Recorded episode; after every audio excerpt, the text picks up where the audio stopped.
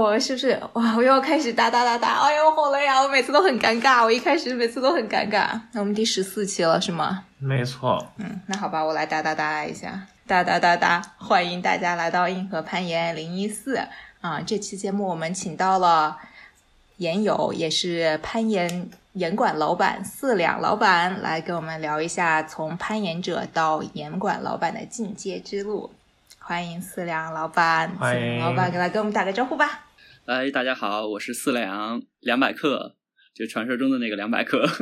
现在已经在江湖中消失匿迹了，因为开了严管，太惨了。啊，我觉得还很活跃，不过就是就是原来那个公众号更新确实就没有那么频繁了，就思良老师自己的输出变少了，但是感觉嗯，严管公众号的输出还是蛮多的。呃，是这样的，因为没有精力去写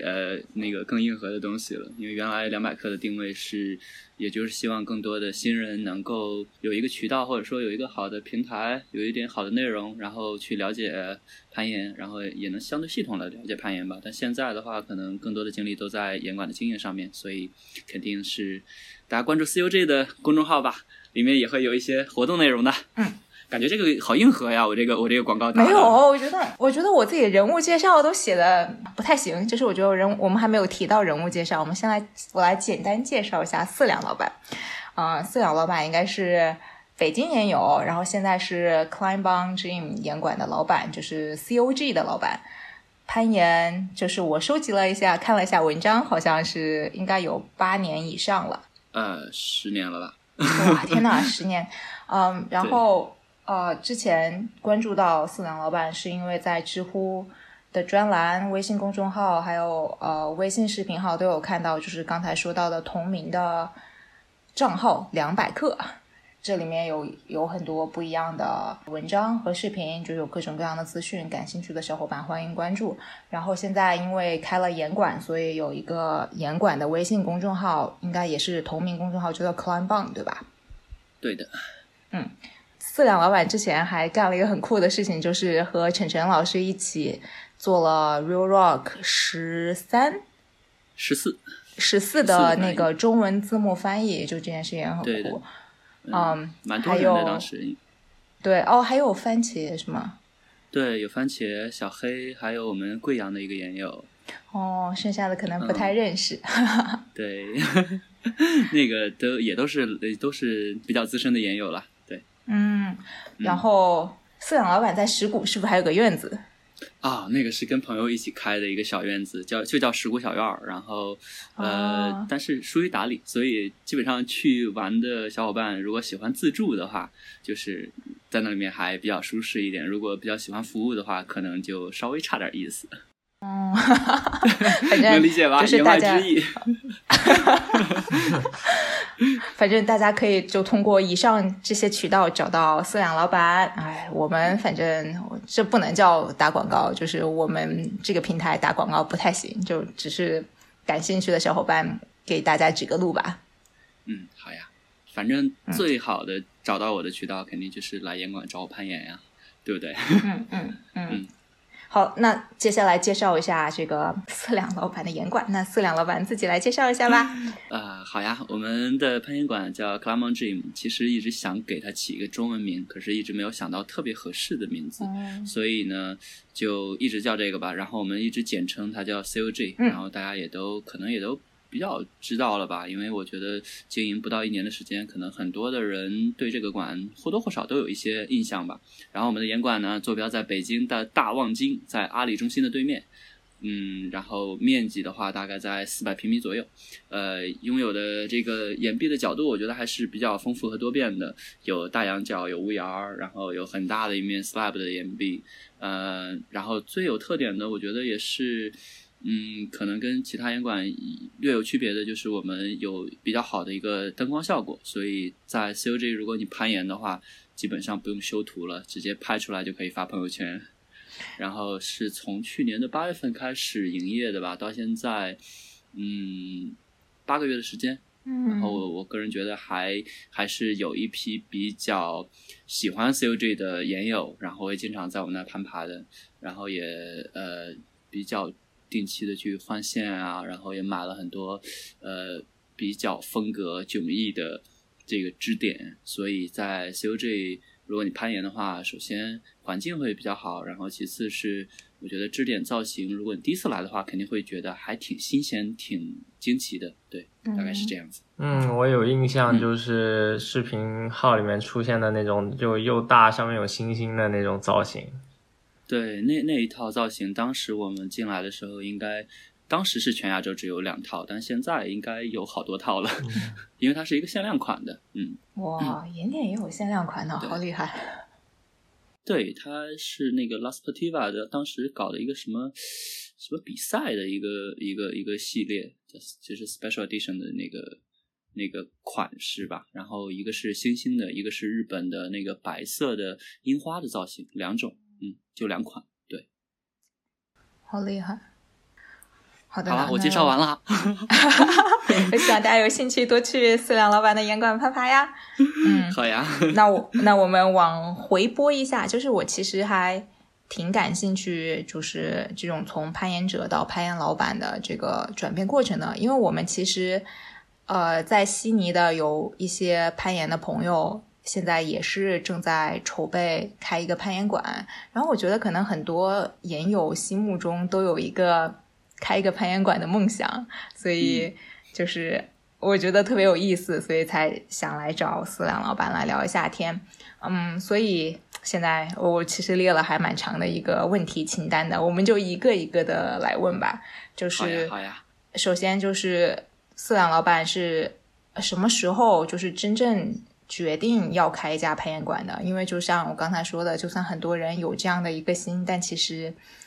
嗯，就是说说而已。就是从你开始觉得我要干这件事情，有什么契机，或者是从什么时候开始的呢？嗯，这个时间如果说从。呃，心里面打算开一家攀岩馆，我觉得这是可能很早了。就是跟你说的一样，大部分的岩友都有一个想开岩馆的这个梦想。我觉得可能一开始攀岩的时候就有，但是真正付诸于行动的时候，可能是从一九年的六月份左右吧。呃，具体时间我也记不住了，因为从那个时间开始，我是。呃，逐渐的去花费很多的精力去找场地，然后去，呃，就是了解攀岩这个行业。如果真的去做一家攀岩馆，应该去做哪些准备？呃，对，从一九年的六月份开始吧。然后从一九年的九月份的时候，我就从我自己原来的公司离职，然后就全心全意的去做这件事情。因为我觉得，呃，既然已经决定了，然后要去做这件事，那就肯定要全心全意了。就是你在在原来的工作中的话，肯定就很难分出来，呃，我们讲真正的精力，然后去做一件，呃，可能要 all in 的事情。我我我是这么觉得的，对，所以大概就是那个时间吧。然后，嗯，时间就是这样子。然后你要说为什么是决定去开一家攀岩馆的话，我觉得第一是对原来的工作，我觉得。嗯，可能到了一个瓶颈期，我觉得很难就再有什么更好的发展了。然后也觉得当时的工作比较无聊，嗯，比较就是没意思了，所以就做那就做自己喜欢的事情嘛。其实攀岩，嗯，肯定是自己最喜欢的事情之一了。然后，嗯，然后我觉得我也还算对这个事情有足够多的热情，所以我就觉得那就试试吧。嗯，大概是这样子，对。我想再默默好奇一下，四亮老板之前的工作是什么什么行当的呀？之前我是做二手车广告营销的 啊。对，然后但是我对接的都是汽车的主机厂的品牌，就是对接厂商的认证二手车品牌。呃，所以其实算一个，可以说是一个广告狗，也可以说是一个二手车的狗，也可以说是一个 营销狗。反正，在互联网公司里面，就是嗯，打工的人都自称狗嘛，对吧？大概是这样啊，大概是这样。我确实也觉得四两老板的这个馆的营销做的挺好的，原来是有专业人士。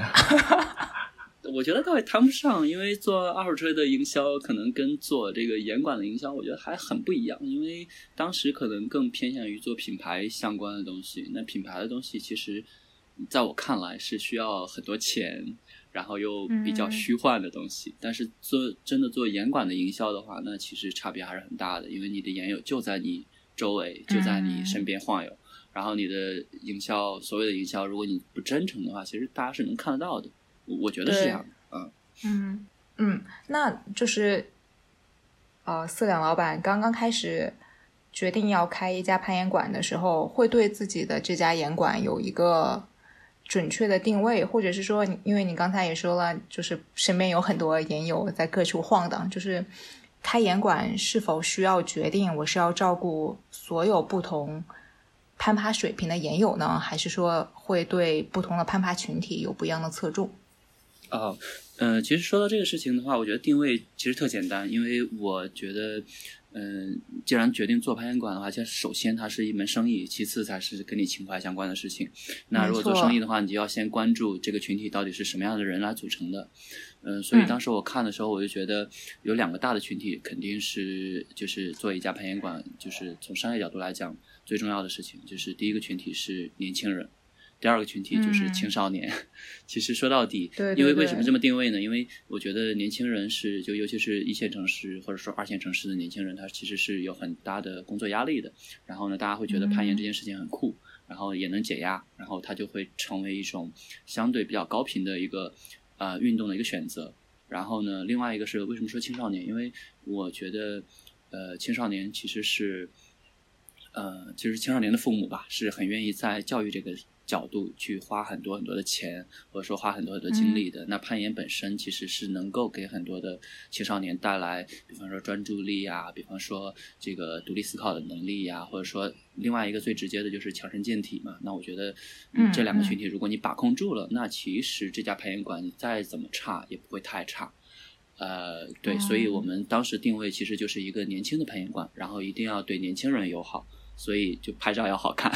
然后另外一个就是线路嘛，那就其实提到攀岩馆肯定要提到线路，那就是你的线路尽可能的要有意思。就是这个有意思的话，可能不是说大家一定要爬多么硬核的线路，不一定要爬呃多么就是一定要非常锻炼身体的线路。那怎么让大家觉得哎这项运动很有趣？然后怎么让大家觉得嗯他对自己是充满。就是如果他参与攀岩这项运动，他能充满各种可能性，我觉得这个很重要。所以，呃，在定线啊，或者说在这个岩馆的，就是装修方面，我我觉得都比较偏向于年轻，偏向于就是哎新奇吧。我觉得有一点点，可能有一点点讨巧，但是我觉得这个还是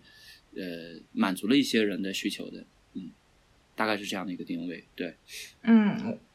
我其实觉得这个定位就是其实还挺好的，就是，嗯，我感觉我虽然没有怎么在国内的严管爬过，但是我觉得我路过过的一些国内的严管，其实很大程度上都是靠青少年的这种这个群体来维持生计的。然后我觉得他就是其实这块的资讯相对来说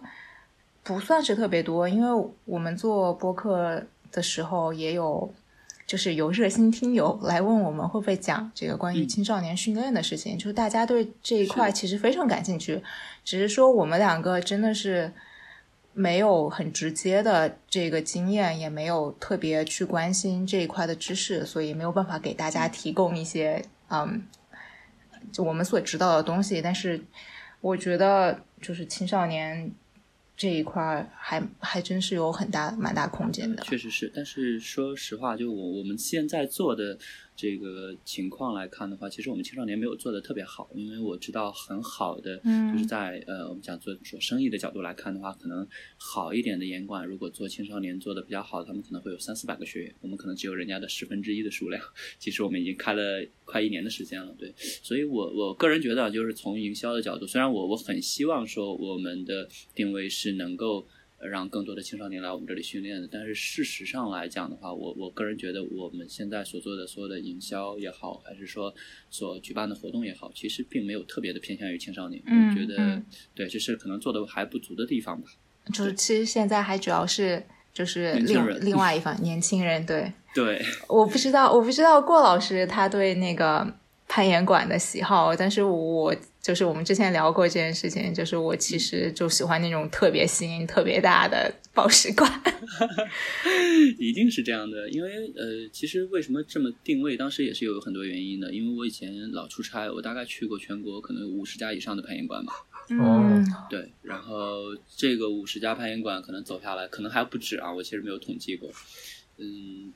我觉得走下来以后感受就是，嗯，比较偏向于岩友，就是它，嗯，岩馆的定位就是说我要满足岩友的训练需求，但实际上，我觉得从生意角度或者说从推广攀岩这个角度来看的话，其实这样可能会越做越窄。嗯，所以。就是你，你越年轻，然后你让越让年轻人喜欢，然后越让他们能够去发朋友圈，或者说去，呃，给他身边的人去推荐这项运动，我觉得这个是最重要的。所以，嗯，就是我觉我觉得严管定位啊，就是还是可能年轻会。更好一点，嗯，当然这个好与坏，可能各个老板也都是有自己的想法的。我只说我的观点。嗯，那我觉得北京岩友就很令人羡慕，就是比全国嗯很多其他地方的岩友来说，因为就是北京有很多不一样的岩馆嘛。然后像四两老板这样岩馆有自己的风格和定位，然后其他也有那种非常黑练的岩馆，就是它某种程度来说就满足了这个攀岩群体。不同的人的需求，就真的是还挺让我觉得肯定会让其他地区的研友感到羡慕的。嗯，是的，确实是，肯定多了，就是严管多了，肯定大家选择更多嘛。这个对于研友来讲肯定是好事情。然后我希望北京开到一百家赛，太少了。嗯，实话，对，嗯嗯。然后啊，想要问就是，就是再具体一些的，那么在前期的。开演馆的准备流程中，就是大概有一些什么是需要考虑的呢？是你说就是准备流程是吧？准备流程都要有哪些？呃，我我个人觉得，其实最重要最重要的准备流程，就其实不是准备流程了，就是最重要最重要的准备工作，其实就是场地，一定要找一个合适的场地，才能保证你这个生意做起来顺风顺水。这个是特别重要的。为什么这么讲呢？因为我我个人觉得，就是可能北京还。比较特别，因为北京的交通其实比较差，所以如果你的公共交通不够方便的话，然后大家就参与起来，或者说去去去你这个严管的这种这种热衷程度可能就会下降。所以我当时在准备的时候，我们大概看了几十个场地吧，然后满足需求的，其实我的需求也特别简单，我就希望首先这个场地能够在地铁站的附近，那这个附近的定义大概就是步行距离四百米以内。那这样的话，也就意味着大部分人可能五到八分钟就能走得到，那这是最好的。然后我们找到过很多呃符合要求的，但是呢，这个光是距离肯定还是不够的，你还要考虑价格，还要考虑高度。然后，嗯，对，价格嗯是很多严管就是 经营不下去的最大的叫什么理由或者原因吧，就是因为你你知道国内的严管其实更新换代其实挺快的。呃，尤其是一线城市吧，可能有一些，嗯，当然有一些做的很好的，就是经营的很好，然后有一些不太知名的严管，可能就是开那么两三年，可能就换掉了。我觉得这个租金啊，可能就占了很大的原因。另外一个地理位置也是，因为地理位置直接决定了这大家来你这的频率，所以最重要的准备流程，我觉得一定是场地本身。然后其次的话，就是你说岩壁的设计啊，岩点的采购，包括呃这些装修啊什么的，岩壁设计这件事情，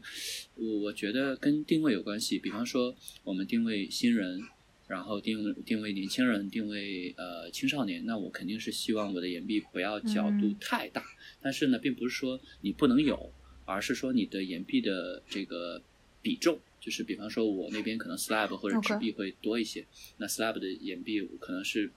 可能应该是吧，北京所有的岩馆里面最大的。那其实 slab 上面就可以定很多比较偏向于新人的线路，因为大家就是尤其是新人，可能对于小羊角的线路会比较排斥，或者说会觉得比较困难。就这个是很重要的，就是岩壁角度本身，你说要多变，要非常多变的话，可能也没有太大的必要，因为现在的就是支点啊，它其实本身嗯都越做越大，或者说可以它本身就可以改变这个岩壁的角度，所以岩壁我觉得反而简洁一点可能会更更漂亮、更好看，嗯。然后另外一个就是，比方说支点的采购，我我现在的经验是觉得确实进口点很香啊，就是但是国产的支点也是有一些可取之处的，它价格毕竟更低廉一些，但是也要去，呃，还是说一定要谨慎吧，因为国产支点如果你采购不好的话，可能拿到手里面，其实会成为一个很鸡肋的东西，扔又舍不得扔，然后用又觉得很难用，这就很麻烦。对，然后其他的工作，我觉得可能更多的是，比方说人啊。嗯，教练到底应该怎么去培训，或者说怎么去准备？因为我觉得我们可能还在这方面做的很不足，因为我们的教练基本上都是我开馆，大家几个人几个比较好的朋友知道，然后就很主动就过来了。嗯，然后我觉得这里面有一些呃信任，或者说有一些机缘巧合的东西，然后我们其实从来没有。去专门去招聘过教练，我连一我连一帖呃一个那个招聘的帖子都没有发过。然后宣传相关的话，我个人觉得可能还是占了一些便宜吧，因为之前自己写公众号或者说写知乎专栏，还是有一些小伙伴是知道说，哎，四两要开攀岩馆了，那一定要去看一看呀。我觉得这个是占了一些便宜的，我觉得还是大家比较给面子吧。对，嗯。大概就是这些，然后你说要是准备流程里面，我觉得一定要找一个有经验的人，然后来帮你。我们当时其实就找了北京的赵大爷，然后他帮我做的岩壁，然后他会告诉我你该准备什么东西了。当然可能不会告诉你那么那么的全面，但是有一个人指导你大的方向，然后你就会嗯，就是把所有的工作都可以，就是不一定说非常有条不紊，但一定是不太可能遗漏。对，所以就不会出大的乱子，我觉得这样就可以了。但是如果要是，比方说顾老师想要开演馆的话，我觉得嗯，可以跟我多聊一聊，因为准备工作里面可以，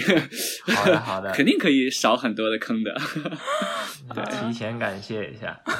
嗯，对，大概就这些吧。嗯，就刚才饲养老板说的那些，我其实嗯还有一点回应。哇，我觉得我现在就学那个谁说话，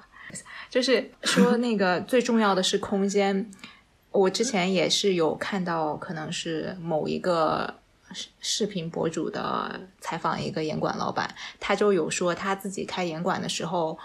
嗯，最没有想到的就是没有考虑周全的是停车位，因为他们可能因为在美国开严管，然后他们就是可能公共交通没有那么发达，所以停车这件事情就变得非常重要，然后。他当时找的那个严管可能就是停车位不够，以至于很多严友可能绕一圈觉得停车位都是满的，就直接假设严管里面也都是人，就直接就走了，就没有进去。但其实，就是他真的是停车位这件事情，或者是公共交通，就是这种可抵达性吧，就真的是对于一个严管的生存来说至关重要。Location, location, and location. 对 对，真的是 location 太重要了。但是，然后我还有一个好奇的，就是刚才说到盐点的采购，就是我作为一个攀爬者来说，呃，我其实没有特别直观的感受，就盐盐点之间不同，就是对我来说，就是造型的不同，就是质感上来说，我好像没有特别明显的感受。那我这边插一句，就是来来来。你可能都是在这种国外严严管的那种，全是进口大点那种，这样子特别 好抓，然后摩擦力又好，然后又看起来漂亮。就是哇，我以前在国内爬的有一些国内严管的那些点，就是抓起来一言难尽吧。嗯，太滑了，对不对？对，这样子。对就是滑的还很有特色，就就各有各的滑法，反正。就是有的那些手工作坊做的，就各批次的成色也不太一样，所以还蛮奇怪的。对，对，呃，顾老师其实说的就是非常的切中要点，就是嗯。支点那个事情，呃，怎么说呢？其实可能对于岩友来讲，也许啊不是那么的直观，但是对于岩馆的经营者来讲，他每一次定线的时候，他看到那些支点，他就觉得很痛苦，因为这些支点没办法定线。嗯，懂？就是你往岩壁上一装，你就觉得这个线，你可能想定成，比方说你可能想定成 V 二，然后你定完了以后，发现 V 四可能都打不住，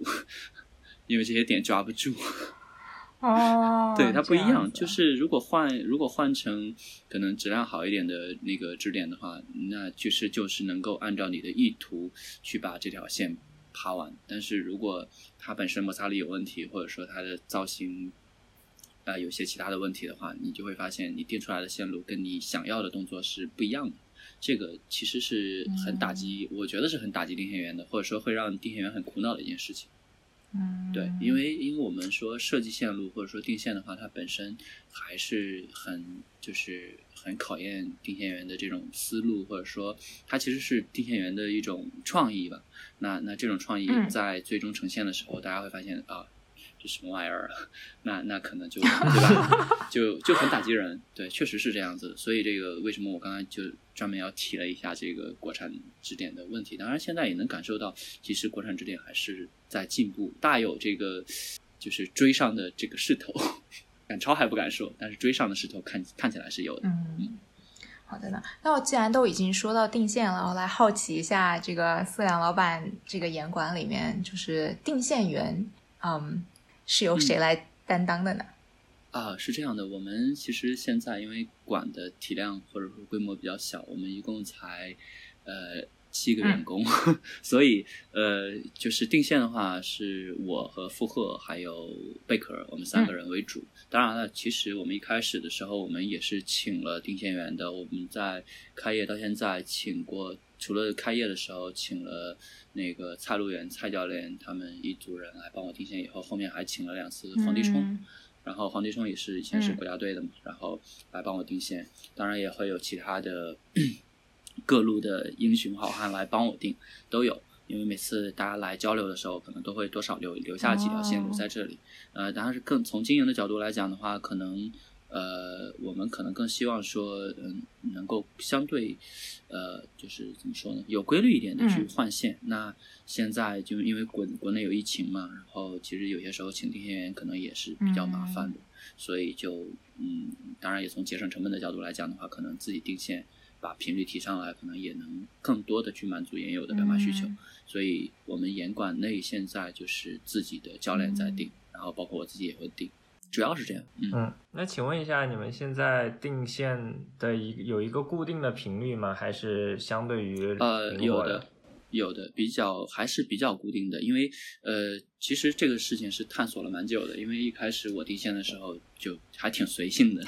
因为没有涨到很好的这个定线的频率，嗯，然后呢后面我们自己慢慢总结，就觉得不能太随性，因为让要让研友知道。就是我们的馆的定线的规划是什么样子的，这样的话大家才会规划自己的时间来进行攀爬。所以后面我们就把自己的整个岩馆分到有 A、B、C、D 四个区域，然后这每个区域的话大概都有呃大概一百平米的岩壁面积吧。然后呢，就是这样的话，这一百平米的岩壁面积里面，每一次大概就能出三十条左右的线路。然后我们计划的，我们现在在实行的是每周换一面墙。然后呢，每换完这四面墙之后，就是这四个区域换完之后，我们要休息两周，然后休息两周之后再换 A、B、C、D，这样子的话就轮转起来了。因为总有一些高手他可能会说，你换了 A 区、换了 B 区、换了 C 区都不够我爬的，我可能等你 D 区全换完了，然后我会花两天、三天的时间，然后就把你的线所有的线都刷一遍。我觉得是有这种需求的。但是现在的话，所以现在就是六周一个循环嘛。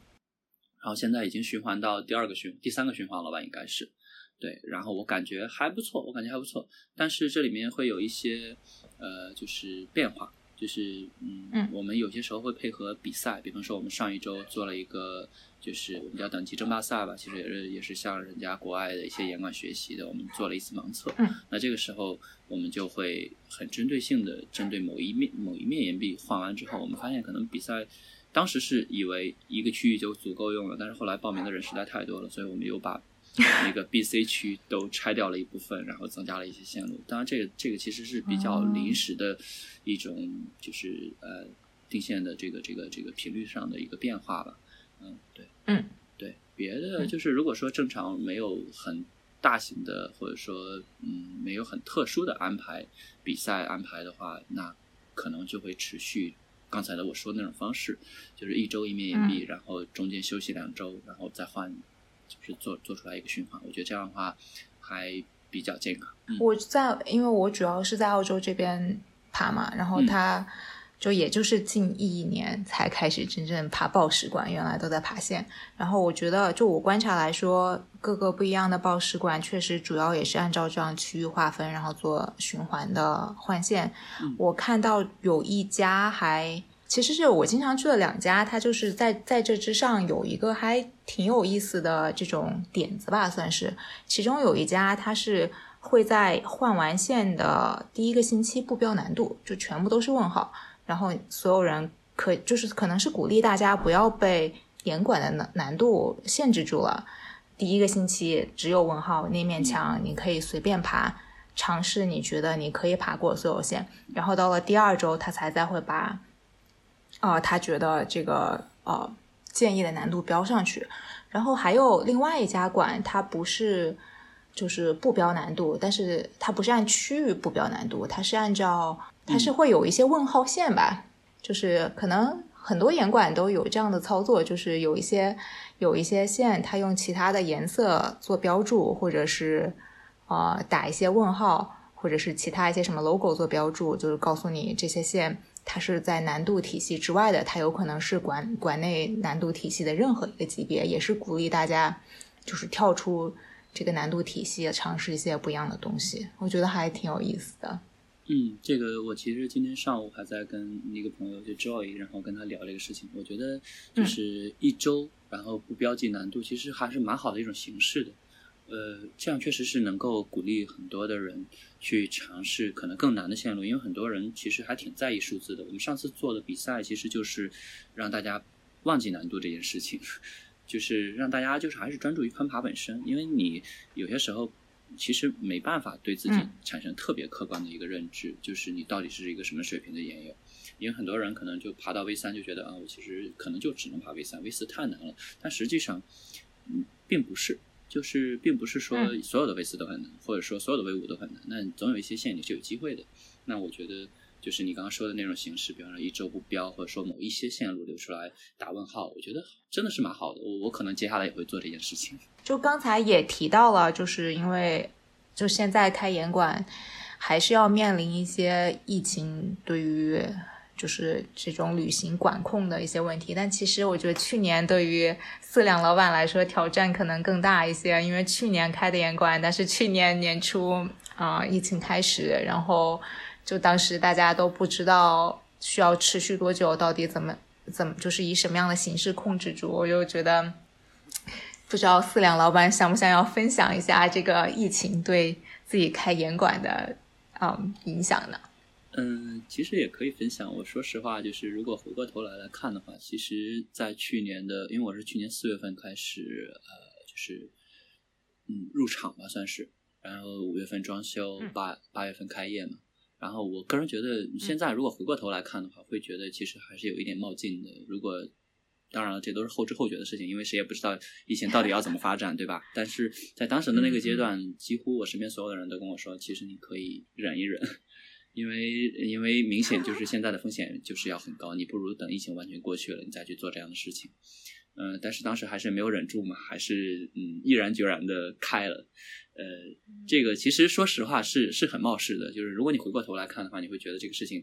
嗯，一点都不理智。但是你要其实要谈到真正就是疫情在这个期间，因为我因为我开严馆的这个整个过程其实都是伴随着疫情的，我我倒觉得可能也并没有那么的明显，中间只有一次是非常明显的，就是呃十二月份的时候，那个我们望京那个立新行出现了一个密密切接触，然后当时立新行一封楼，然后那。两周的时间，我们的收入几乎为零。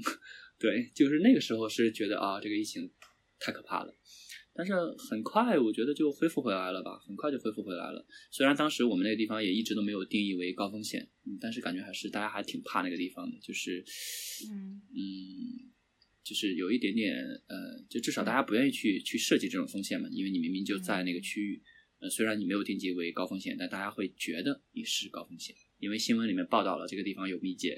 对，嗯，真正你要说对经营整个经营的这个影响的话，我其实感受不是特别的明确，因为因为我没有前后对比，就是我没有感受过疫情之前是什么样子的。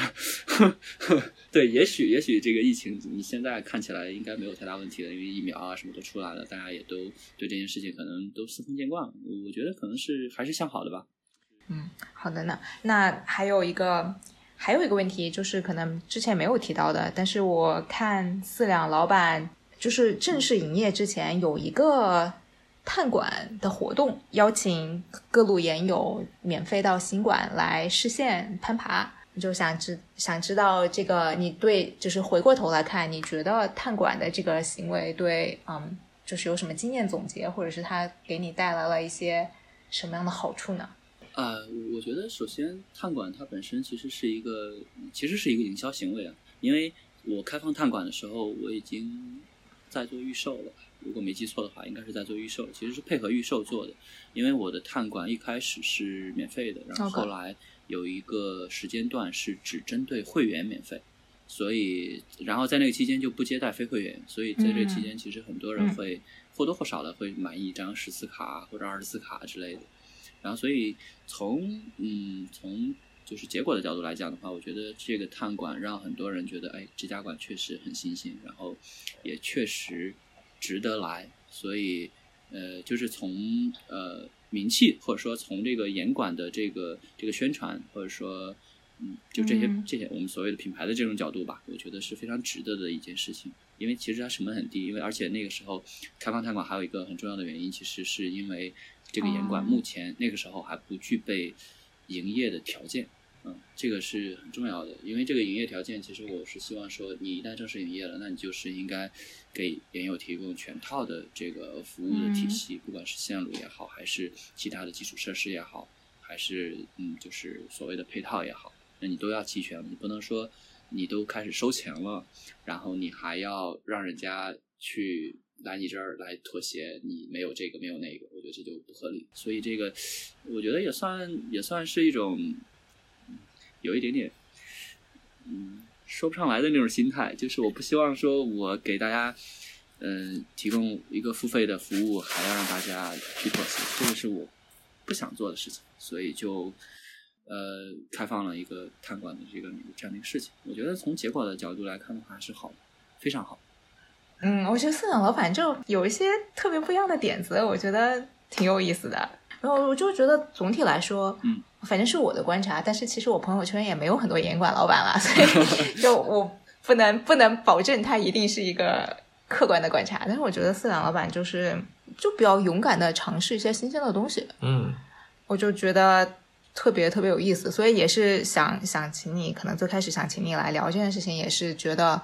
呃，就虽然每个严管的定位不一样，然后大家做事的风格也不一样，但是。可能就是你今天说的所有东西里面有那么一两点可以被其他人借鉴，或者可以作为一个嗯引线，让其他人产生一些对他们有有一点用的小思考。我觉得，嗯，就挺好的了。因因为因为说，其实说说起来，我我觉得有些时候可能我不太像一个生意人。就是虽然我很多时候会去思考，哎，你的商业，我自己这个严管的商业模式是什么，但是我觉得我做事的时候。不太像生意人，因为我觉得，就是我其实很看重服务，就是我希望说，演友来我这儿是满意的。就如果谁要是对我这儿特别不满意，我一定会去跟人家聊，到底怎么了，我们到底哪里做的不对或者不好，然后让你觉得我们这儿不行。对，就所以就是有这样有这样的一个心态，就是所以就没有，就是我们包括做预售都没有做的很着急，就是可能预售我记得当时可能一共做了有七八天这样子，八天吧。那一般的严管如果做预售的话，可能做两个月。对，哦，我我我是我是我是因为严管的模型然后没有出来，就是严密没有建好，严密建好，然后也线没有定完，我都没有做预售。我是线路定完了，然后所有的事情都差不多了，就是能保证大家来了以后爬起来很舒适的情况下，我才做的预售。然后等到完全具备了营业条件以后，我才开始的营业。对。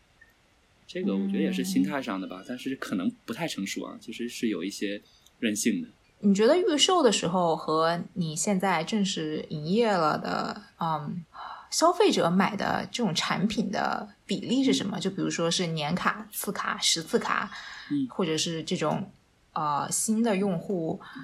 一次性体验，然后再也没有出现了。我不知道这是不是商业机密，但是我还挺好奇，就是他占这个，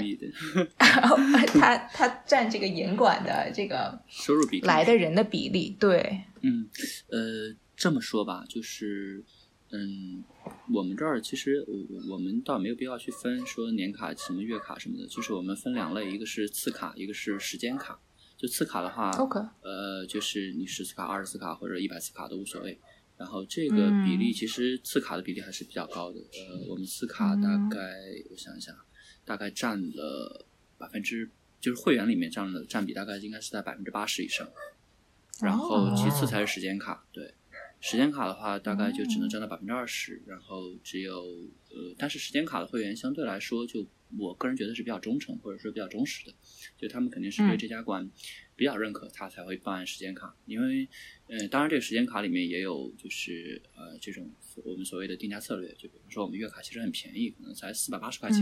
对，就可以排一个月。然后我们嗯会其实会比较鼓励大家去办时间卡，虽然时间卡其实是一个不太划算的。卡种，因为次卡的话其实是比较划算的嘛，因为单次消费的这个金额在这里比较高。然后像你刚刚说，嗯，比方说呃，你的新人的用户大概是一个什么样的比例？我们新人的收入，我从收入占比来角角度来看的话，新人新人收入大概占百分之三十左右。我们大部分都是会员收入。哦，对，我觉得这个可能也跟很多严管不太一样，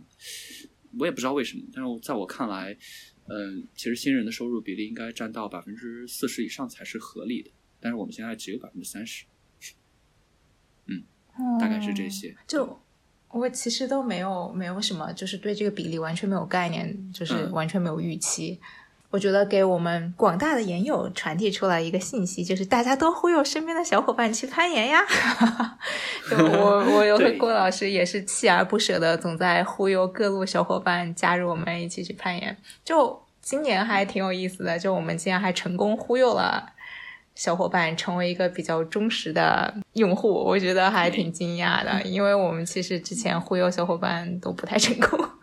把朋友带到严管，然后让他又成为一个就是 climber，其实还是挺有成就感的。嗯，因为这个事情，其实我在开拍严管之前，我做的很多。嗯，我每年就是大概一一七年之后吧，一七一八一九年，我每年大概都会带一百个人以上新人去体验攀岩，去体验攀岩，真的是真的有，肯定有。嗯，对，就是，但是其实说实话，转化并不是特别好，但是我身边还是有。好多好多人是跟我攀岩，然后一直爬到现在，我觉得还挺欣慰的。而且你说说到转化这件事情，我觉得，嗯，可能它本来就不是一个转化率非常非常高的一件事，就是你可能介绍了十几二十个朋友去攀岩，最后真正喜欢的就一个，但是也没有关系嘛，就是你可以，我觉得可能严管也是。呃，想要做这种事情，就是让更多的人来体验，因为只有更多人去体验了攀岩，他才有可能会有更多的人去真正喜爱这项运动嘛。对，没错，这个我觉得完全能理解，因为这项运动虽然说参与门槛很低，但是，呃，真的说去喜欢上或者说去感受到这个攀爬的魅力的话，其实是我我觉得啊，是需要一个很好的人来指引或者说来引导的。那其实这里面就是大家说转化率的问题，嗯，我觉得这个因素太多了，就是对，当然肯定就是多多益善嘛。就大家如果所有人身边就是所有攀岩的人都能把身边的人拉去体验，我觉得对攀岩肯定是一个好事情了。嗯，或多或少让大家至少对攀岩不要再产生更多误解就好了。很多人一提到攀岩就觉得啊，这是个极限运动，这作死呢。但是现在你看，再提到攀岩，大家就觉得啊，这项运动挺酷的，就是大家不会再提到作死这样的事情了。我觉得这个这个至少这几年我感觉明显少多了，就大家对它相对来说能够有一个比较客观的认知了。对，就是我们刚才聊到了这个呃新的岩友，其实我觉得。严管的条件真的是对于新的研友能不能入坑还挺重要的，因为就是我现在大家问我攀岩几年，我可能就说我是从一八年开始爬的，就是不对，应该叫一八年开始认真爬的。但是我其实知道知道攀岩这件事情很早，因为就是我刚开始在美国读呃读研究生的时候，就是我们学校有一个免费的很大的。体育馆，然后里面有一面攀岩墙，然后我其实是在那个地方一开始接触到攀岩，但是它当时一面墙可能总共就三五根绳子吧，五根绳子，然后你就当每每根绳子可以爬三条线，也就不会超过二十条线，然后它还要有不一样的等级，那么对于一个初学的我来说，我可以爬的线实在是太少了，所以就是虽然我觉得我当时就比较喜欢这件事情，但是。受某种程度上受场地限制，我并没有特别认真的总去，就真的是三天打鱼两天晒网。有什么事儿就不去了，几个月去一次，然后就聊胜于无。所以就是那几年，虽然知道攀岩这件事情，但是并没有所谓真正的入坑。我是后来搬到澳洲的时候，因为那个攀岩馆有很多适合新手的线路，才让我真正喜欢上攀岩这件事情的。嗯，所以就是。我有的时候觉得我还挺感激这种对新人友好的攀岩馆的，要不然我觉得我可能就不会爱上攀岩。嗯，对，我觉得这个确实很重要。从攀岩的从攀岩馆的这个角度来讲的话，我我我觉得我们还对听人新人挺友好的，因为我对我们的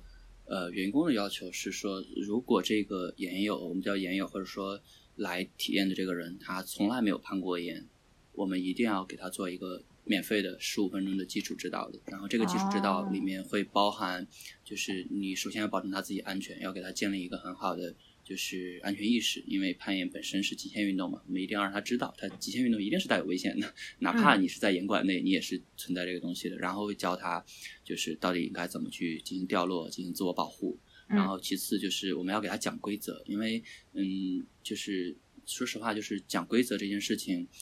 里面是有。呃，不同的线路的，但是其实如果是一个新人来了以后，如果你让他自主去爬，其实他是不懂，他什么都不知道。然后你你也不能，因为很多人可能对于攀岩最直观的感受就是我是不是爬得高好，爬得快好，但实际上不是嘛，尤其是报时馆肯定不是这样子的。所以这个基础的教学就显得特别重要。所以呃，所有来我们这儿体验的用户，除了说给他讲安全规则，还会带他去爬线，然后这个整个时间其实大概就是十五分钟。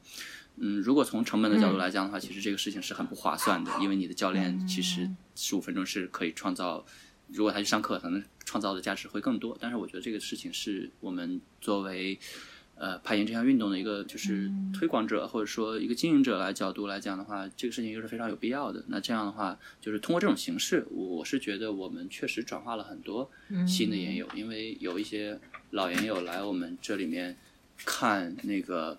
呃，就是来玩的时候，他们其实是能够就是感受到说，哎，为什么你严管的人我都不认识，就是好像都是新人，对。然后就是我们刚才可能更着重的说是新人啊，因为四两老板的严管，它的定本来定位就是年轻人和青少年嘛，哦，年轻人也不完全等于新人吧？啊，还要还要想问的话，那就是。相对的，对于更更为高阶的这些攀爬者来说，想想要好奇一下，啊，饲养老板的严管里面有没有什么呃特别的，像是训练区这样的地方？有的，我们当时做了一个 campus board，但是我觉得没啥用，说实话，因为呃，我我我觉得啊，就是我们有那个直立条，然后也有那种大包，然后呃，但是说实话啊，就我现在。对于攀岩的这种理解里面，我是觉得其实多爬能够解决所有的问题，几乎啊，几乎所有的问题，就是你没有必要去做很专项的力量训练，或者说直立训练，或者其他的。至少从我我觉得，就从大部分的岩友的角度来看的话，是这样子的。因为你做直立训练，其实可能很容易受伤。呃，然后那种 campus board 在我们那个岩馆里面，可能我觉得一个月我只会见到两三个人去用它。所以我会，其实我会想想要把它取消掉，我想把它变成岩壁。对，这是真很真实的想法，真实的想法。因为，对，我觉得如果你作为一个研友，你觉得你自己的某一项能力受到限制了，然后你需要去做专项训练的时候，那其实你可以考虑一下，你是不是可以找某一种类型的线路，然后多去做攀爬，然后多去考虑攀爬姿态，可能更重要吧。对，在我看来是这样的。我觉得还挺有意思的，就我觉得可能是跟，呃，不同地方就是每一个攀爬群体的这种这种训练需需要有关系。因为其实我见到的，就是我们附近的攀岩馆都是有训练区的，而且很多人用。就是他不仅就是顾老师就是训练，他是用训练区热身的。就是我每次去爬简单线热身，但是顾老师肯定是直立条和 campus board 热身的人。然后就是我们这边严管的训练区，不仅有攀岩相关的训练的东西，而且会有这个重物，就有 weights，就是大家会在严管练硬拉、练卧推，就是就还挺不一样的。对，它是因为就是对我我觉得欧美可能像欧美澳洲可能就更严管，可能更像健身房。其实它的包括它的运营模式，对都很像，因为它的配套就相对来说比较齐全，你可以去做力量训练。其实但是国内的严管的话。就你知道的，很应该没有一家馆配备什么跑步机之类的东西吧？应该一家都没有。对，然后现在严管如果如果觉得比较奢侈的，可能就是给你配一个 Moonboard 或者说 Cuteboard，对，最多是这样的。我觉我觉得是这样的。对，差别还挺大的。嗯，国外的严管很多，他可能会给你准备瑜伽的区域，对吧？他会定期给你开设瑜伽的课堂。那国内几乎没有吧？几乎没有。嗯，然后健身健身房、健身区域，然后包括那个桑拿，可能。都没有，国内都没有啊。对对对对，我觉得可能也是受这个地理就是空间限制，就是就太贵了，真的是太贵了。我也想着要寸土寸金的地方，专门批出一块区域来做其他用处。那除非是这个攀岩社区里面大家真的非常需要这个项目，要不然真的没有必要。是的，因为现在说实话，这个一年的房租可能都，如果换到二三线城市，可能都够买这个地方了。然后个体就是不同情况分析，因为我其实哎呀，我就体会到了这种我们这块儿可能真的是地比较便宜的好处。因为我上个上周刚好跟我们实验室的一个工程师聊天，然后我之前不知道他是攀岩的人，然后我们那天因为要一起做一个实验，然后。呃，闲聊了两句，说周末计划，我就说我要去攀岩，然后就互相发现对方攀岩，然后就聊了两句，然后那个姑娘就说他很久没有攀岩了，就是他可能有十多年没有爬了，然后后来又生了孩子，然后他他是他跟我说他以为他就是这就是以为攀岩已经是不会再出现在他生命里的东西了，直到就是他家附近开了一家新的岩馆，而那个岩馆有一个。可以把小朋友放进去玩的亲子区，然后他又发现他又可以去攀岩了，就是这个，就是就是一个我完全没有想到的一个需求，但是没想到这样的需求是切实存在，而且还真的有严管把它做了，我就觉得还是挺厉害的。然后他当时就，我就当时挺触动的，因为觉得那个姑娘就满眼就是眼冒，就是就是就是特别特别开心，然后。眼睛放光的跟我说，就觉得他觉得他生命中又重新有了排年，就是因为那家岩馆，我觉得太厉害了。就是因为岩馆提供了一个很好的服务，对这个确实很像。你像在国内，我觉得能够提供类似于说，就比方说亲子的一个空间的地方，可能就是麦当劳、肯德基、迪卡侬一家，都是大佬们。哎呀，就闲聊了，有点。得到了那个阶段才行，这可能还还早。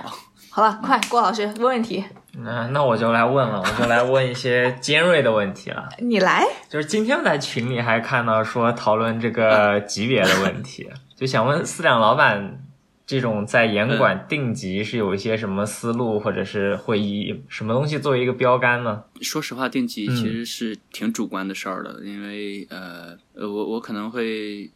嗯，怎么说呢？其实 V 一、V 二、V 三、V 四，就至少在在北京是这样的。这这种级别可能会相对来说，呃，就至少在 COG，我们会尽可能嗯客观，尽可能客观。然后，但是也难免会有些时候觉得这条线，比方说到不了 V 三，你定了二，然后很多人就会觉得啊，这线真的是 V 二吗？太难了吧？会有这种情况发生，我觉得还挺普遍的。但是真的就是能爬 V 三，或者说觉得这条线可以就是一一次完成的人，他就会说这线就真的是不到 V 三。然后这种事情有些时候很难平衡，所以我我们现在倒是希望说，呃，把级别往软了定。当然，这个也不是也不是很合理，也不是很合理。但是到了 V 四跟 V 五以后，我到了 V 五吧，然后我们严管的定级就相对来说比较随意了。就是为什么这么说呢？因为如果一条 V 七的线路，我真的贴了 V 七的条的话，可能就没几个人爬了。呃，这个 也是一种心态啊，也是一种心态。嗯，而且还有一个就是，真的爬 V 五以上的人，可能也不是特别在意说这个等级到底是什么了。但是你别把我打到打回 V 三啊，打回 V 三的话我也有点接受不了。对，大大大概我我觉得是这样的，反正我是这样的心态。然后我觉得一个严管他的风格肯定还是有这个所谓的老板的意志在里面的。我觉得 COG 就里面就其实有了很多我的意志，就是嗯，我我我我觉得就是，比方说 V 五以上，我现在定级就是真的是可以软一点，可以硬一点，无所谓，因为也有真的爬这个级别的也有不会太在意。嗯，但是 V 四以下的话，确实是因为它里面有两个就是分界线嘛，我们通常会把呃 V 三作为一个分界线，V 四作为一个分界线，因为能爬能爬到 V 三，大家会觉得你真的是一个 real climber，对吧？你爬到 V 四的话，就至少在北京是这样啊，嗯，大家会觉得你啊你很厉害，对吧？嗯，所以在这种级别里面，我们就相对来说会比较客观，就至少说百分之九十的线路是客观的。但是这种顶级，我们现在定级的方式也是说三个教练或者四个教练一起爬，然后爬完以后大家商定一下，啊，是不是有点太尖锐了，或者说会不会太软了？然后除了呃单步的难点以外，可能也要考虑这条线路的耐力是什么样子的，就是他对耐力有没有需求。因为 CUJ 的线路的风格的话，其实就是。呃，动作特别多，我们可能一条 V 七的线路里面难点可能都得有三到四个，这个在很多烟管看来可能是没有必要的，但是在我这儿，我觉得，嗯，报时馆如果要想做出来一点特色的话，还是在线路风格上要有要有特点。那我们的风格现在就是，呃，尽可能多动作，哪怕是一条 V 二的线路，可能也得有十一个支点组成的一条 V 二的线路，可能得有十五个动作，大概是这样的风格。嗯，啊，对，我觉得这。大概就是这些吧，然后真正的定级真的就是一个千年难题，就大家也不要想着去解决了，就是所以现在现在也不是说没有解决方案啊，我们现在也有解决方案，就是我上次办的那个活动，我就希望大家大概知道自己在哪个等级里面就好了，不需要非得知道自己爬的这条线是什么等级的，你去死磕一条 V 四或者 V 五，其实也意义不大，你还不如多爬几条。对吧？你大概知道，比方说我自己是在 V 三、V 四，还是 V 五、V 六，还是 V 六加，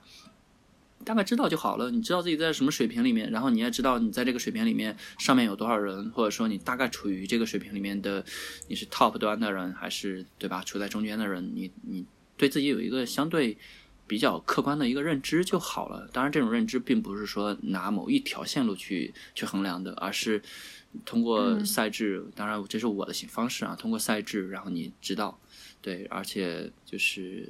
还是回归到攀爬本身吧，你就不太有必要去追随，说我一定要爬完所有的 V 二、V 三、V 四、V 五，没太大必要吧，就是。你遇到一条很 tricky 的 V 二，你过不去也是很正常的呀。就是它定线员本身可能就是想让你在这儿翻车，那你就得翻车。我我觉得是这样的，嗯，对，反正我我是能定出来这样的线路的。对我我之前定过一条大概 V V 四加的线路，然后就是很多 V 六选手翻车了，因为他起不来步，他不知道该怎么起。然后我之前也定过 V 三的线路，就是就是很 tricky，就是你姿态不对，或者说你你没有找到我想要的那个姿态，你就是起不来步，没有可能。那我觉得这就是这就是定线员的创意，你就应该你就应该就是 就是 被他欺骗掉，对我觉得是很正常的，我觉得是很正常的，就是我觉得这也是乐趣之一，对我觉得是乐趣之一，所以就等级，嗯，让大家能看到自己进步就好了，不需要非得特别硬或者说特别软，就 V 四以下客观，V V 四以上，V 五以上随意吧。总结起来是这样的，对，当然了，以后可能，比方说我们采用了相对，比方说比较美国风格的，那可能严管的线路里面能定到 V 十四、V 十五的时候，那确实就可以再分分开一点、分散一点嘛。你看，我们看，嗯，很多在美国攀爬的小伙伴，哎，是不是发一个视频说，哎呀，终于完成了一条 V 十，啊，终于完成了一条 V 九、V 八？你在国内这个事情不可思议的，因为完成 V 八的线路的人都是。都是什么水平啊？都是都是大佬，真的是大佬，都是国家队的，都是都是一哥，对，都是这种水平的。那你在，但是你在朋友圈里面你看到的，对吧？一个可能还挺普通的研友的，哎，完成了一条 V 十，哎，大家都觉得很开心啊。我觉得这个也是很好的。对我，我觉得我我倒是希望我们未来就是可以定 V 十、V 十二的线路，然后把级别打得更散一点，让大家有更就是直观的这种这种进阶的感感受和感觉。对，因为现在大部分人可能就是卡到 V 四、V 五就爬不动了，再往上爬不上去了，很正常啊。就是因为严管的级别最难就到 V 六，都到 V 七啊，你再往上还怎么去？去不了了，对吧？这这这就是很很现实的嘛。如果说你最难的线路，比方说现在我们难度最难的五幺五 D，对吧？那你爬到严管里面最难的线路就定到了十二十二 A 或者十或者十三 A，那你怎么去爬十四啊？不可能的，对吧？呃，我我觉得是这样的，就是至少从从严管的角度是这样，就要自己慢慢改。对，其实墨尔本这边严管定线思路也很类似，就是他们很多都是不标难度，但是基本上就是除了最难的那个等级，就是最难的那个等级一般就很难，一般是从 V 九到 V 十二之间，我觉得。然后底下的话，它就会相对更就是更客观一点，比如说。它的线路就是难度从一到九，一的话可能是 VB，二的话是 V 零，三的话 V 零加，四的话 V 一 V 二这样子。我觉得确实，只要你在你的整个系统里是比较一比较一贯的，然后你能让你的客户体验到他们的这种呃升级啊，或者说感觉到自己的改进步吧，这样就比较有意义。没有，就是我感觉墨尔本这边的报时馆整体上几乎都回避了。跟 V grade 的对应，就是它都不会，有些严管都不会告诉你，比如说我一定到从一到九，我一等于什么，二等于什么，三等于什么，它不会告诉你的，它完全不让你跟 V grade 一一对应，你就自己在这里开开心心自洽的玩耍就好了。然后你要想要知道自己什么水平，你去户外报时，你自己做一自己去认知一下自己的能力，但是在严管里面，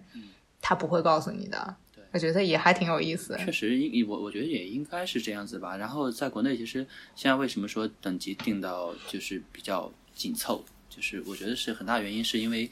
定线员或者说就大部分严管的定线员，他可能没有完成过大家公认的，比方说 V 十二、V 十四。那你定一条 V 十的线路，大家谁会认呢？大家会觉得这里面有权威性的问题。我我定一条 V 八的线路，大家会觉得你不可能的，你怎么可能定出来 V 八呢？对吧？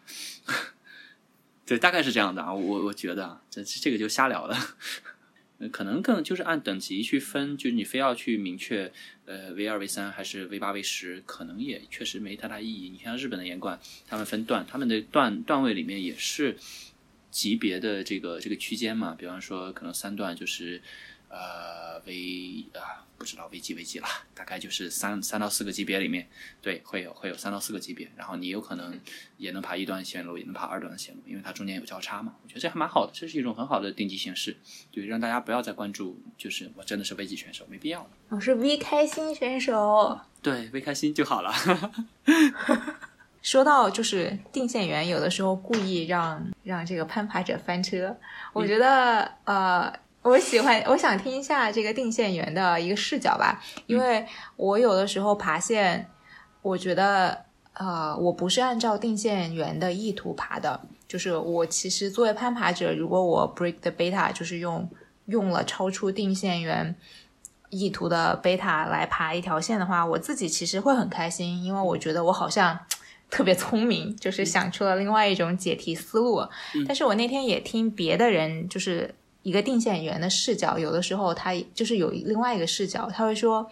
作为定线员，他设计了一条线路，其实有的时候是想教会你一个动作，然后如果你呃用了另外的一种 sequence，虽然也是一个小成就，但是。定线员的意图可能就被你忽略掉了，就是你没有学会定线员想要你学会的那个动作。我当时就觉得，哎，这是一个挺不一样的视角的，所以也还想想问一下这个四两老板怎么看这这件事情。呃，我我觉得首先还是要看你给谁定线。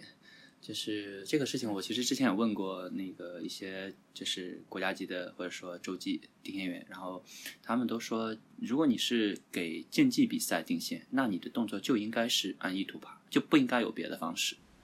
就是如果有别的方式，或者说如果这个攀爬者找到了其他的方案，那就证明你这个线路定的可能有问题。啊，然后如果你是从攀岩馆的角度，你可能更多的是针对于普通的岩友，或者说针对大部分的攀岩爱好者来讲的话，我觉得就没必要纠结于他到底是用什么贝塔完成的，他只要完成了就好。因为大部分人来这可能也并没有想说我一定要通过某一条线学会什么样的动作，我可能更希望的是说我能够完成更多的线路。但是刚刚说到了，既然说到 tricky 的一个事情，就是。有些线路确实是可以，你只按这个意图爬的。如果你如果不想让你用别的意图爬，我就可以用各种方式让你用不了。对，对，这这这确实是可以做到的，确实是可以做到的。嗯，但是就是嗯，可能有一些定线员会比较呃希望大家按我的意图来攀爬。嗯，但是我我觉得从经营者角度来讲的话，嗯，包括我我们换换另外一个视角，就比方说我们说大自然是最好的定线员，对吧？这个经典的线路全都是大自然产生的，对吗？但是你也知道，就是每个人在爬一条户外线路的时候，他所用的贝塔肯定都是不一样的。那难道线路定的不好？呃，包括我我们自己定线的时候，我我也其实也会希望说，就大部分的线路大家是有多种爬法的，因为每个人的这个身体条件素质都不一样。你有的人很高，你定线员也是要考虑身高、考虑呃力量啊、男女的差别的。那你其实没办法在一条线路上就是定出来所有人都要用同样贝塔才能完成的线，我觉得这个可以说是不可能的。对，但是你要说针对于某一个动作。嗯，我觉得是可以做得到的。嗯，比方说，我想让你撑着起，你如果要沉下重心来，你非要拉着起，那是起不来。这个事情完全可以做得到，就不管你什么身高，我都可以做得到。但是你要说整条线路你都希望它按你自己的贝塔来，我觉得这个刚才也说到了，就是其实从岩管的定线有一些可能也是根据野攀的线路，从野攀线路找灵感。嗯，像复刻，对，做一些复刻，就是。我之前也看到这个 COG 的，好像微信公众号里面有说过，就是有一些带大家去野攀的这样的活动啊，想要，所以想要从严管到野攀的这种体验课程的设置上有没有什么经验？因为我觉得其实。你一个一个攀岩者成为一个什么什么类型的攀岩者，或者是对于攀岩这件事情有什么样的理解？在他刚刚开始攀岩的时候，就前几次野攀，就是这个概念，就是教他的人会对他之后的野攀道路，或者是整体的攀岩道路，还产生蛮大的影响的。就是对攀岩的理解呀，对环境的，就是攀爬环境的理解呀，然后一些嗯。攀岩当中约定俗成的规定啊，就这些很多事情，可能都是在带大家入门的那些人的身上学习到的。所以，如果呃像饲养老板严管，相当于是承担了这一部分的工作的话，就很还蛮好奇，这中间有没有什么值得分享的事情的。呃，说实话啊，我我个人感觉我在这方面其实经验不是很足，因为我们组织过野攀，但是组织的很少。我们去年一共就组织了三次吧。但是呢，针对于呃我们讲叫研友吧，因为呃就严管有些时候组织的这种野攀的活动，其实是一个商业活动，它其实就是带大家去体验你到户外攀爬是一种什么样的感受，更多的其实强调的是。体验本身，而不是去强调说我一定要把你转化成一个研友。他这个，嗯，我觉得这个目的不一样。就是如果说我是想要把一个呃攀岩的人，就在岩馆里面攀爬的人，转化成一个户外玩家的话，呃，我觉得我好像没什么经验可分享的，因为 就是 从经营者角度来讲没有啊，从研友的角度其实还是有的。就是比方说你你你在。你身边的朋友跟你跟着你去攀岩，或者说跟着你去报时，这种这种时候有些时候是自发的活动，就是比方说我上周去白河报时了，那我其实可能会邀请我们的教练啊，或者说比较熟的朋友啊一块儿去玩儿。那这时候其实就没有所谓的，就是它不是一个商业活动，它不会收费。那带大家去玩的时候可能会。嗯，就是我觉得是耳濡目染的一个事情，就是你不去做什么事情，大家就别的人就也不会去做。但是而且你会你会跟他们去，就是可能遇到了什么样的情况，你会跟他去讲。这个通常不会特别的体系，但是呢，嗯，说实话，就是如果想要就是发展好一个好的攀岩社区，然后让大家都去。呃，能够有呃有规矩的去攀爬或者去攀岩，去尊重呃这个攀爬环境或者说当地的人文的话，其实还是挺需要呃，我觉得这么样的一个所谓的课程也好，或者说是一个嗯组织也好，我其实是说不太好，因为因为我确实没有太这方面的太多的经验，然后我可能更多的这方面的经验都是带着朋友去攀岩，因为我之前不是刚刚不说我其实。开攀岩馆之前，我每年大概带一百个人去攀岩，这个肯定是有的。然后这一百个人里面有一部分是大部分是严管，然后有一小部分就是很好的朋友，可能都会带到去野带到去野外。然后他们在这个过程里面其实是会学到很多东西的。你可以去教他呃顶绳保护、先锋保护，或者说去跟他讲这个攀岩的时候，比方说那个红点是什么意思呀？然后有没有什么就是 INT 的这个原则呀？你不要做什么样的事情啊？对，然后不要打人工的手电啊 之类的，这些都会去说。嗯，对。但是但是说实话，当他变成一个呃，当当我变成一个经营者的时候，这样的事情其实做的很少，因为我觉得这个跟跟精力有很大关系，就是呃没有很好的精力去做这样的事情，然后。可能更多的时候，因为我说说到底，其实经营严管其实做的是一个场地的生意嘛。你如果都把你的会员拉出去了，好像有点偏了。当然，虽然他感觉这只能像是一个副业，对，感觉是这样的。但但是我没我没有做很深入的思考，没有做很深入的思考。对，只是有一点人云亦云，就是别人。带别人去，就是带会员去体验攀岩了。然后我们也有会员有有这种需求，他们也会问我，哎，思良，你什么时候组织野外攀岩呀？我们也要去。然后我们就组织一次。嗯，但是真的想把它系统的做好，我觉得还是还是需要多花一些精力在上面。然后现在还没有去做这方面的规划。嗯，对。没有这个问题，本来我觉得还蛮难的，因为我也看到一些。很多人讨论嘛，因为原来攀岩毕竟是一个更小众的运动，然后大家也对，而且更多的是从野攀起家。现在就是因为这种，就是全世界各地的攀岩馆都开始蓬勃发展，所以攀岩人口的基数变大了，所以感觉世界各地的这种野攀的场地都面临着更多的新的攀爬者，然后和一些旧有的观念之间的冲突，还有一些。我们说应该是耳濡目染的一些规则，在这种突然爆发的人群增长中，就是有一些流失，肯定是。所以它确实也是一个我经常看到大家讨论的一个话题，所以就稍微提一下。嗯，就嗯觉得还挺有意思的。对，这个其实还是还是挺明显的。我觉得可能在中国还不太明显，因为。中国的户外资源其实还相对来说，相对于户外的这个就攀岩人群来讲，其实还是足够丰富的。可能在可能在欧美可能更会更严重一点吧。对你像白河，你随时去，可能有一些热门岩场会排队，但是非热门岩场几乎随时去都可以随时爬，然后见到的也都是老面孔。所以就是从攀爬资源来讲的话，我觉得可能国内还没有到那个阶段。但是，嗯，而且这个新线路的开发，包括新岩场的开发，其实速度还是很快的，就是。对，所以这个这个，我觉得，嗯，可能每个地区它面临的情况都不太一样。嗯，对。哎，其实我这个列了还有好多问题，但是我觉得我们问不完了，就这样吧，我们来换到 我这个破罐子破摔的人，真的是，嗯，就是上面都在讲，就是可能是作为严管老板，大部分在讲严管老板身份的思量的一些嗯 Q&A，就是问题和答案，所以之之后还想。就是更侧重的问一下思量，作为一个攀爬者，就是开严管以后对你自己的攀爬的，就是开严管这件事情对你自己的攀爬有没有什么影响？因为传闻是开开岩馆以后，就反而没有那么多时间可以专注自己的攀爬了。嗯，确实如此。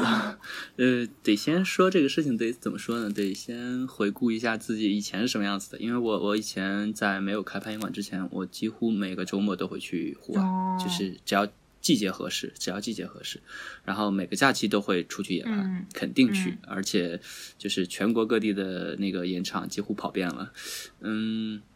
然后开了盐馆之后，确实很明显的就是你绝大部分的精力你要去照顾好这一。这个生意，然后你要去呃，跟对你的员员工负责任，你要对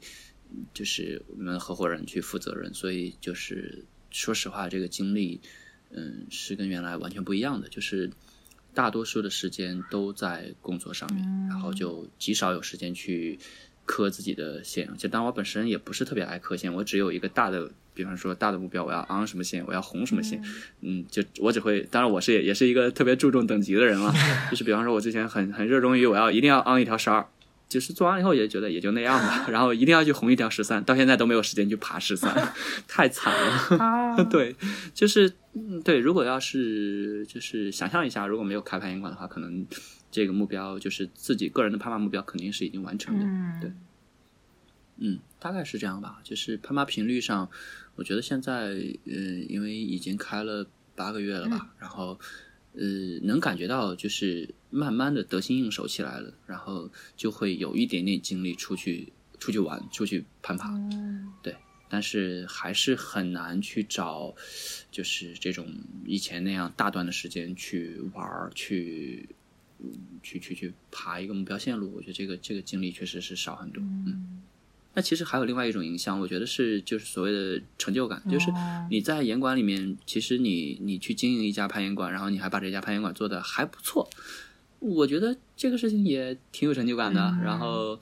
这个这个就是肯定是在生活中，就是你在这个地方失去的东西，你肯定要从另外一个地方就找回来了。是的，是的。我觉得这也是也是一种回报吧。然后你看，以前从来不定线，但现在定线定完线以后，有一些线路大家会觉得啊，这条线很值得讨论，或者说会觉得非常有意思。那其实这种成就感也是非常满足的。这就跟你在户外开发了一条很有名的，比方说运动攀的线路是一样的。你定出来一条好线的时候。你也是有很强烈的这种成就感的，我觉得这是在另外一种角度去弥补你在就是自己本身的这个攀爬上面的一些一些一些就是损失吧，我觉得是这样。好的呢，那谢谢四两老板，谢谢，那我们下次再见了，拜拜，拜拜，好的，好的，拜拜，哎。